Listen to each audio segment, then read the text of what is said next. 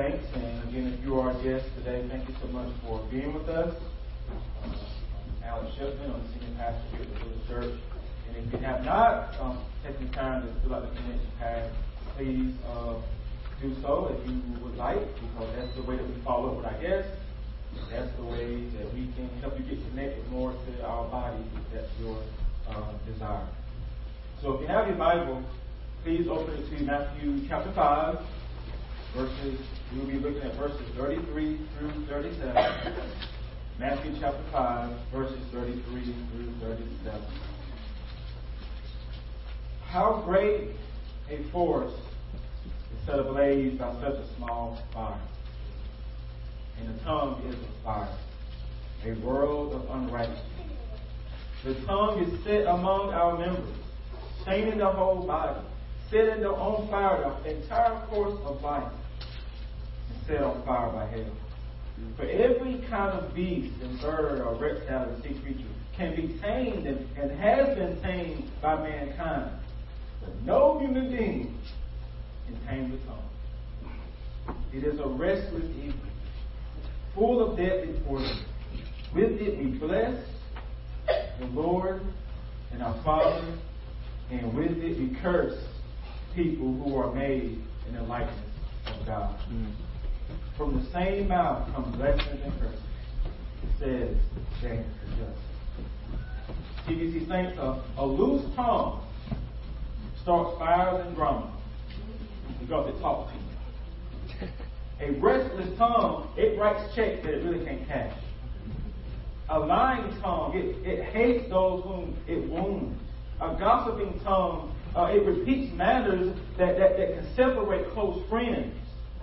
And a, sandal, a slandering tongue is as sharp as a serpent's tongue. Poison of vipers on its A self-deprecating tongue, which reverses self-hate. And a complaining tongue is never satisfied or grateful. Mm. TBC saying the tongue is small, but yet it is powerful. It is powerful. What kind of tongue do you possess? What kind of tongue do you possess? How have you used your tongue this week? Jesus wants his people to possess a certain type of tongue, and his people are those who have saving faith in him alone. That, that's, that's, that's what it means to be uh, considered a person of uh, the people of Christ. You don't, you're not, you're not, you don't, you're not part of his flock just by coming to church.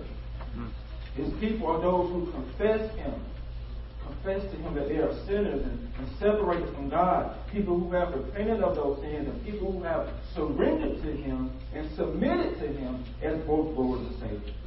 His people are those who have been covered in the precious blood of Christ, blood that will never lose power.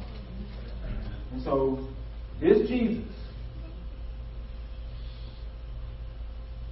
says he wants his people to have a certain kind of tongue. And he shows us what that looks like in Matthew chapter 5 and verses 33 to 37 today. And these verses are a continuation of Jesus showing us the kind of righteousness that exceeds the scribes and the Pharisees. And in them, he shows us the type of tongue he wants his people to possess. And it is a tongue with humility. A tongue with humility. And such a tongue is a way of wholeness. It's an interpersonal wholeness. A tongue with integrity is a, a flourishing tongue. It builds up and it does not tear down. It speaks life and not death. Look with me, Matthew 5, beginning in verse 33. Again, you have heard that it was said to those of old, You shall not swear falsely, but you shall perform the Lord what you have sworn.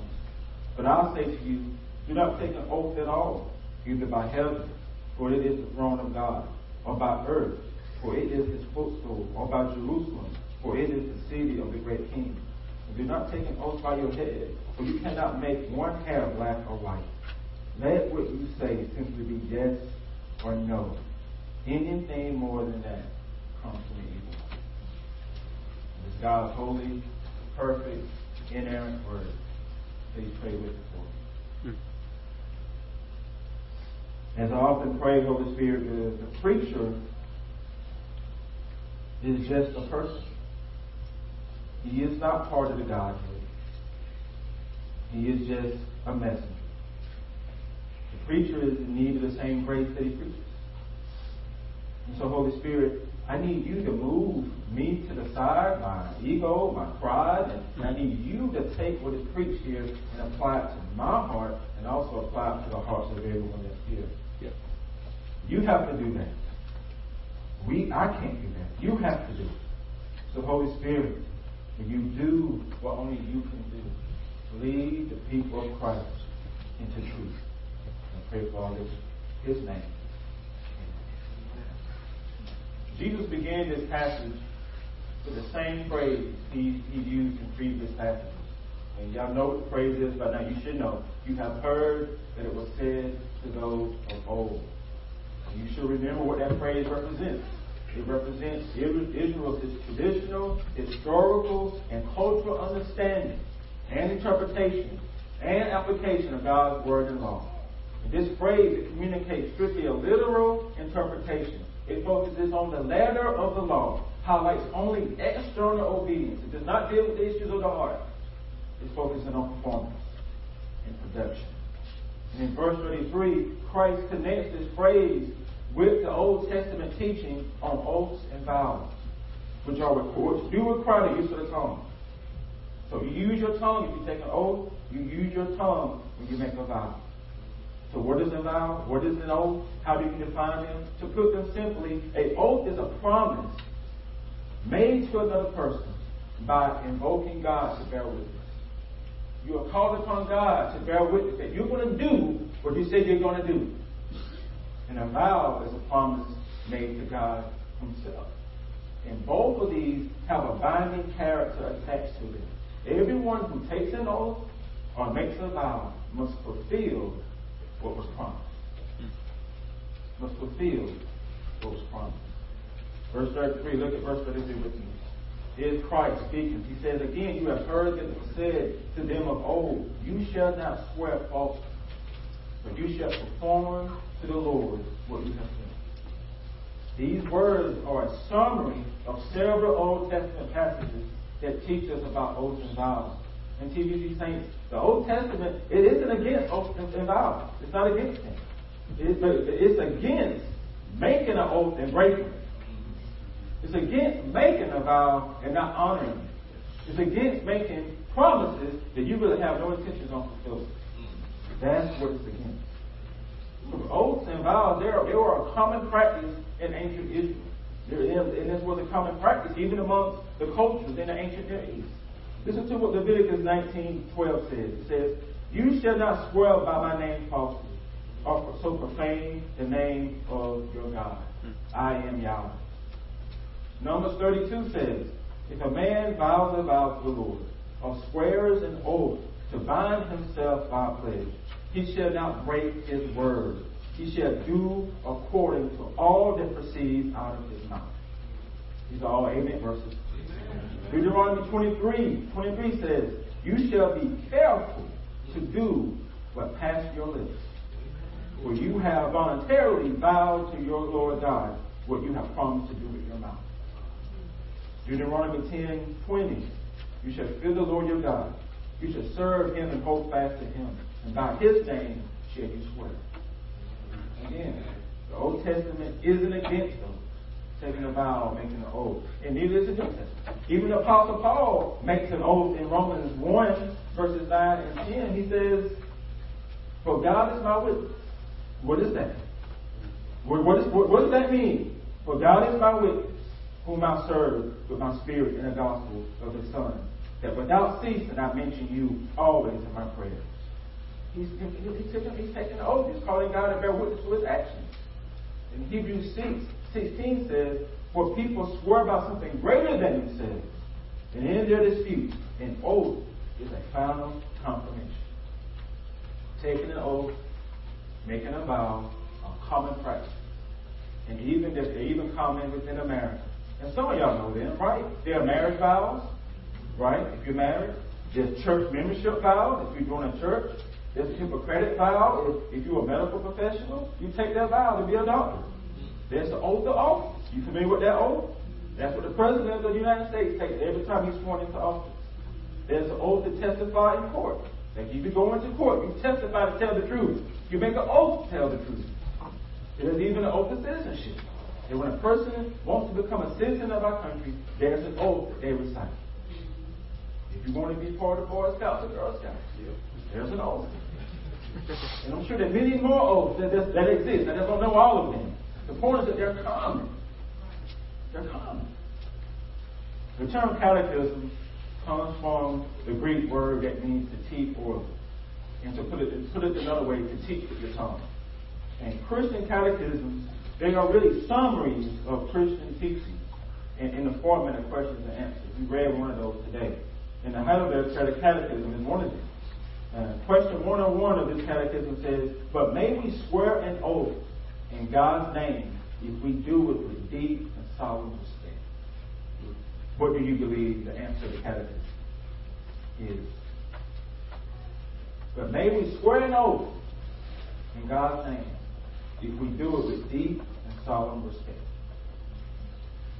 You participate? Yes, the answer is yes. yes. Come on. It says yes. When the government demands it, or when necessary, or when necessity requires it, in order to maintain or promote truth and trustworthiness for God's glory and our neighbor's good, such oaths are grounded in God's word, and they were rightly used by his people in the Old and New Testament. What oaths have you taken this week? What vows have you committed yourself to? What promises have you made to others? What have you sworn to yourself that you're going to fulfill? Please understand, when you do that, you're using your tongue. But are you using it wisely? Are you using it with integrity? Where are you saying?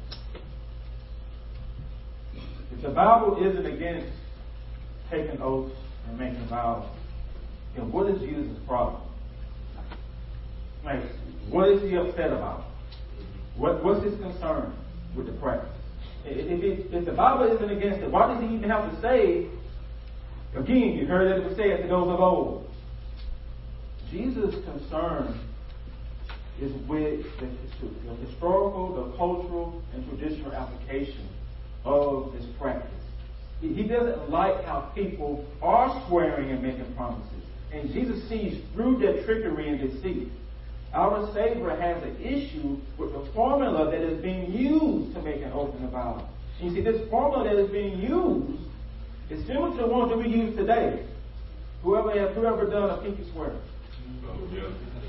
Whoever said, I swear on her grave was telling the truth. I swear on her grave was telling the truth. My word is my bond. I cross my heart, hope to die. I'm not lying. so we have our formula too. And so the formula that they created it, it, is actually being used as a loophole. As a loophole. And, many, and the loophole is when you try to find inadequacy in a rule or a standard. You see, the loophole that they created, it allowed them to get around certain rules.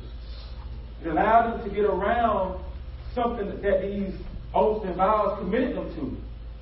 This loophole is being used as a secondary way to make an oath and to make a vow without an individual being bound to fulfill what they committed themselves to. It allowed them to do it in such a way, if I break it, I'm good. The secondary way was being used as opposed to the primary way to make an oath and vow. But there is a primary way. See, oaths and vows are common, saints, but they're serious. Do you know why they're serious for Christians? The seriousness comes from the fact that oaths and vows, they fall under the third commandment. You shall not take the name of your Lord God in vain. I read a devotional this week on ligonier.com, and it says, since oaths and vows are sworn in the name of God, they fall under the right application of what it means not to take his name in vain. That's the primary way to take an oath or a vow. They're sworn in the name of God. But in his name is taken in vain when someone doesn't fulfill what they're promised to do. Remember what Hebrews 6 says. But people swear by something greater than themselves. And in all of this disputes, an oath is found for confirmation. Do you see why the secondary way is created as a loophole? It allows people, it allows people make an oath, to make a vow without swearing it in the name of the Lord God. And in the end, they end up swearing by lesser things so they won't be guilty of taking his name in vain when they don't fulfill their commitment. Mm-hmm. Loophole, right? One Christian says, people were swearing oaths by these things heaven, earth, Jerusalem, and one's own head without using God's name, and on that basis, releasing themselves from fulfilling the promise that has given. So they gave themselves a way out. Point. The secondary way, it has the appearance of righteousness. It has the appearance of making one's words trustworthy and honest and credible. But beneath the surface, something else is going on. People are promising and swearing with their fingers crossed behind their backs, making promises with no intention of fulfilling them. In Old Testament saints, that is deceit. That is a deceitful tongue. That is a dishonest tongue. And that is a tongue that has no integrity. Listen to what the message Bible says. You only make things worse when you lay down a spokescreen of pious tongue. Saying, I'll pray for you, and never doing. Saying, God be with you, and not meaning it. You don't make your words true by embellishing them with religious lace. Mm-hmm. If making your speech sound more religious, it becomes less true. This secondary way of taking an oath and vow is Jesus' concern. That's the issue. And our Savior, He isn't happy with a tongue that's used a smoking high talk.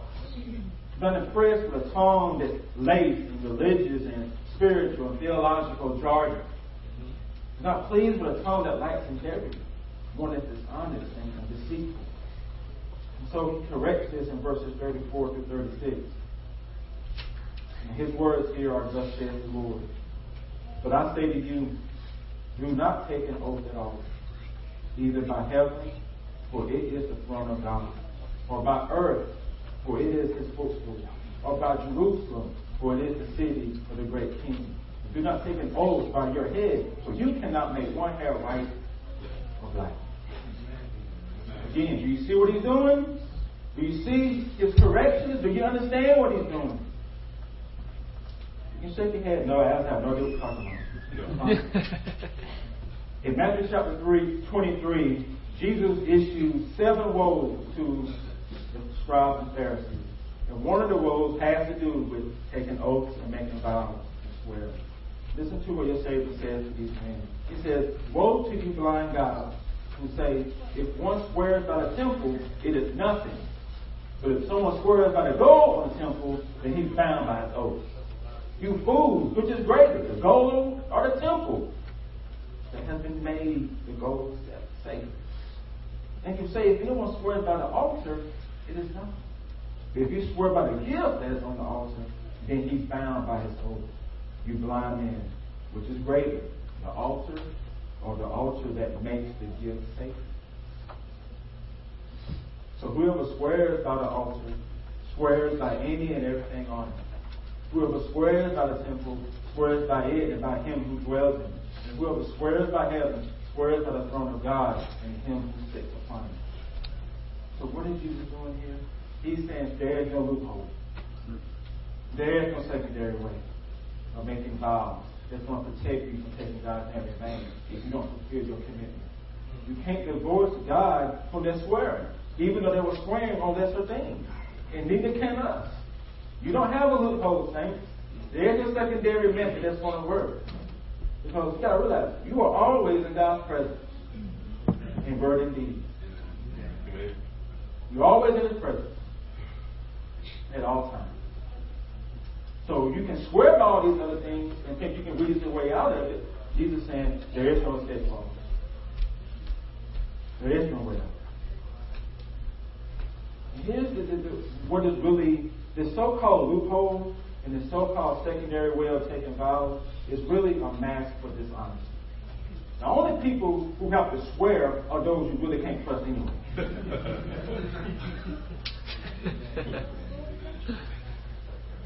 so they, these this loophole and these swearing methods and these formulas, there are attempts to cover up deceitfulness in one's heart. It's faith integrity to promise to do something when you know in your heart you're not going to do it. Look back over your life this week, over the past month, or the past two or three months. What have you told someone you're going to do just because you're being nice, but knowing you ain't going to do it? Is that integrity? Hmm. No, it's not. How have you used your tongue? I have you used your tongue in relation to yourself? I have you used it in relation to other people? What promises have you made if you are not going to see? Proverbs 18 says, From the fruit of their mouth, a person's stomach is filled. With the harvest of the lips, they are satisfied. The tongue has the power of life and death, and those who love it will eat its fruit. Jesus desires for his people to have a tongue of integrity, a tongue that is part of holiness. He wants you to be whole in the way you talk to each other. He wants you to have integrity in your words and in your speech. And a tongue with integrity is one that is honest, one that is trustworthy, one that tells the truth, the one that speaks the truth in love, even when the truth is hard to hear, one that builds up, one that speaks words of encouragement. And, that, and that's why Jesus says in his application, let you let you let let what you say simply be yes or no. Yes. Anything beyond that is from evil. Right. Mm. Wow. Let what you say simply be yes or no. Your life would be so much joy if you can just say yes or no. It's okay to say no. Jesus calls people to practice truthfulness and honesty in their words, as opposed to dishonesty and fake integrity and lies. Please don't promise to do something when you know in your heart you have no you have no intention of doing it. Don't commit yourself to a project, a work, or a call when you know you're already over capacity. Why are you going to do that? Just say, I don't have time. And if they judge you for that, let them judge you. You already have the approval of the one who matters anyway. Don't agree to serve on any of our ministry teams when you have no intention to follow through. Just say, I, I, ain't got time. Okay. Now, I won't get mad about that. Don't tell sick people and hurting people, people to call you if they need anything when you're saying it just to be nice. You really don't want to call. Don't even open your mouth. Please don't say to others, bless your little, little heart, when you know those words are a blessing. That's not what those words mean. Brene Brown says clear is time. Clear is time. Are you clear with people when you talk?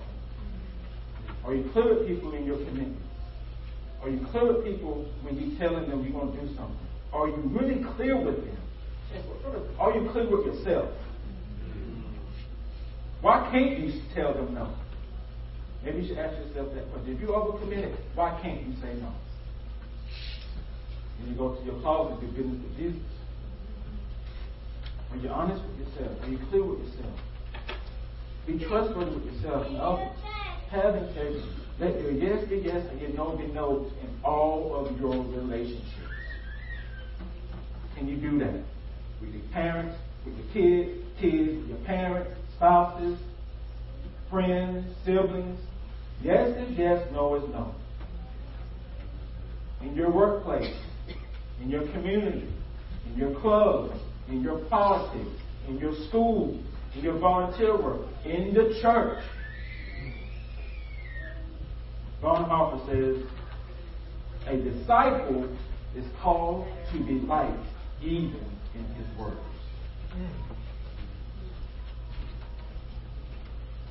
disciple is called to be light even in his words. And I'll say, even how the way you use your tongue. Mm.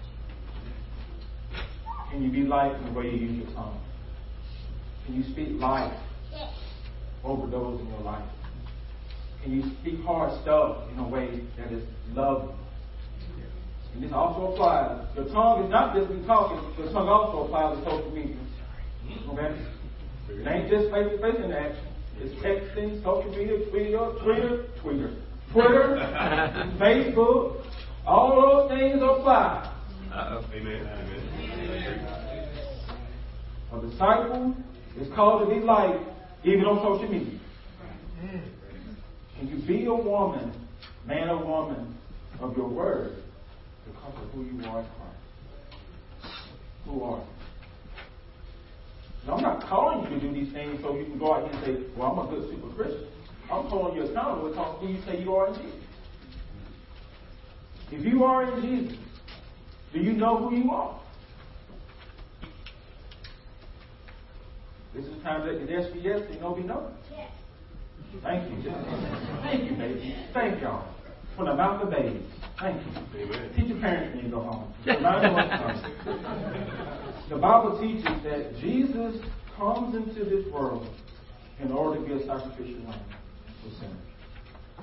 Amos said this in his prayer. Christ didn't die for friends. He didn't die for his homeboys. He didn't die for his crew. He died for his enemies. He died for those on the other side of the railroad tracks. That's who he died for. He comes to die for the sins of the world. And now through him, sinners are transformed into saints. Okay? We're transformed into saints. Yep. And when God sees us, he sees saints. Yep. We are saints who struggle with sin, but no longer slaves to it. Yep. That's the difference. So you again, do you know who you are? And in Christ you are a saint of the Lord God, a daughter of God forever. And your heavenly Father, because of who you are, He always keeps His promises to you. Think about that. Has God ever broken a promise to you? Can you look back over your journey in the faith and say, this time in 2007, God broke his promise. Can you point to a time when God made a promise to you and never fulfilled it? No. He's not a God of broken promises. Not a father of broken promises. He keeps his word. He keeps his word. No shades of gray. His yes is yes and his no is no. He always speaks life into your life with integrity. Do you believe it? Numbers 23, 9, 13 says, God is not man that he should lie, Yep. nor a son of man that he should change his mind. He has he said and would he not do, or has he spoken and would not fulfill it? Do you believe that? Amen. And so if I'm calling you to have a tongue for integrity, it's because you have a God who's that way. Not so you can go out and perform and get him to love you better. You already have all that stuff. He said, if I'm trustworthy with you, can you be trustworthy with other people? I don't make promises to you with my holy hands, fingers crossed behind my back. That's not how I deal with you. That's not how I treat you. I'm always transparent. I'm always honest. Sometimes God honestly hurts, convicts. And so, again, as Brene Brown would say, your job is not to manage other people's emotions. And that's why some of you can't say no. You can't manage other people's emotions. That goes for your spouse and your kids. Okay? You can say no. And some of you need to say yes. You're say yes. Second Corinthians 1.20 says, For all the promises of God find their yes in Jesus. And that is why it is through him that we utter our amen to God for his glory. Do you believe that, saints? Do you believe that? that all God's promises to you, it says, I don't know what his promises is. They're right here.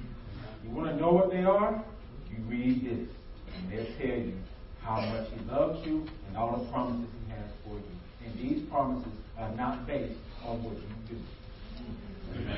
When God created the covenant with Abraham and they cut up all the pieces, you know, what that symbolizes that when you do those cut up those pieces, both parties entering into the covenant must walk between those cut up animals. And that symbolizes is so what that symbolizes is that if I break my part in the covenant, may my whole body be cut up like those animals. That's what that symbolizes. So that actually, that's what it means to cut a covenant in the Old Testament. They slaughter animals, they put them in the line, and both parties walk through. Guess who walked through? Abraham fell asleep. God walked through those pieces. You know why Abraham didn't walk through? Because Abraham wasn't going to make it. So God promised to Abraham, if I do not fulfill my promise to you, Abraham, to make you a great nation, to be a blessing of other people, then may what happens to these animals happen to me. So God, God is saying, I'm going to do this, and if I don't do it, make this happen. Did He do it, y'all? Oh, He did. He did it. Oh, if you want affirmation, if you want comfort of who your God is, read the Bible. Amen. Now I wish he would come down and we could, me and Jesus come down and have a cup of coffee. and so, and he does that when I have coffee with him. Aha, Jeremiah. Amen. See these saints, in light of who you are in Jesus, beloved, saint, son, daughter, forgiven, in light of who your Heavenly Father is, perfect, true, faithful, promise keeping God, let your tongue speak with integrity as you deal with other people. Let your yes be yes, and let your no be no. In Jesus. Let us pray. Father, we thank you that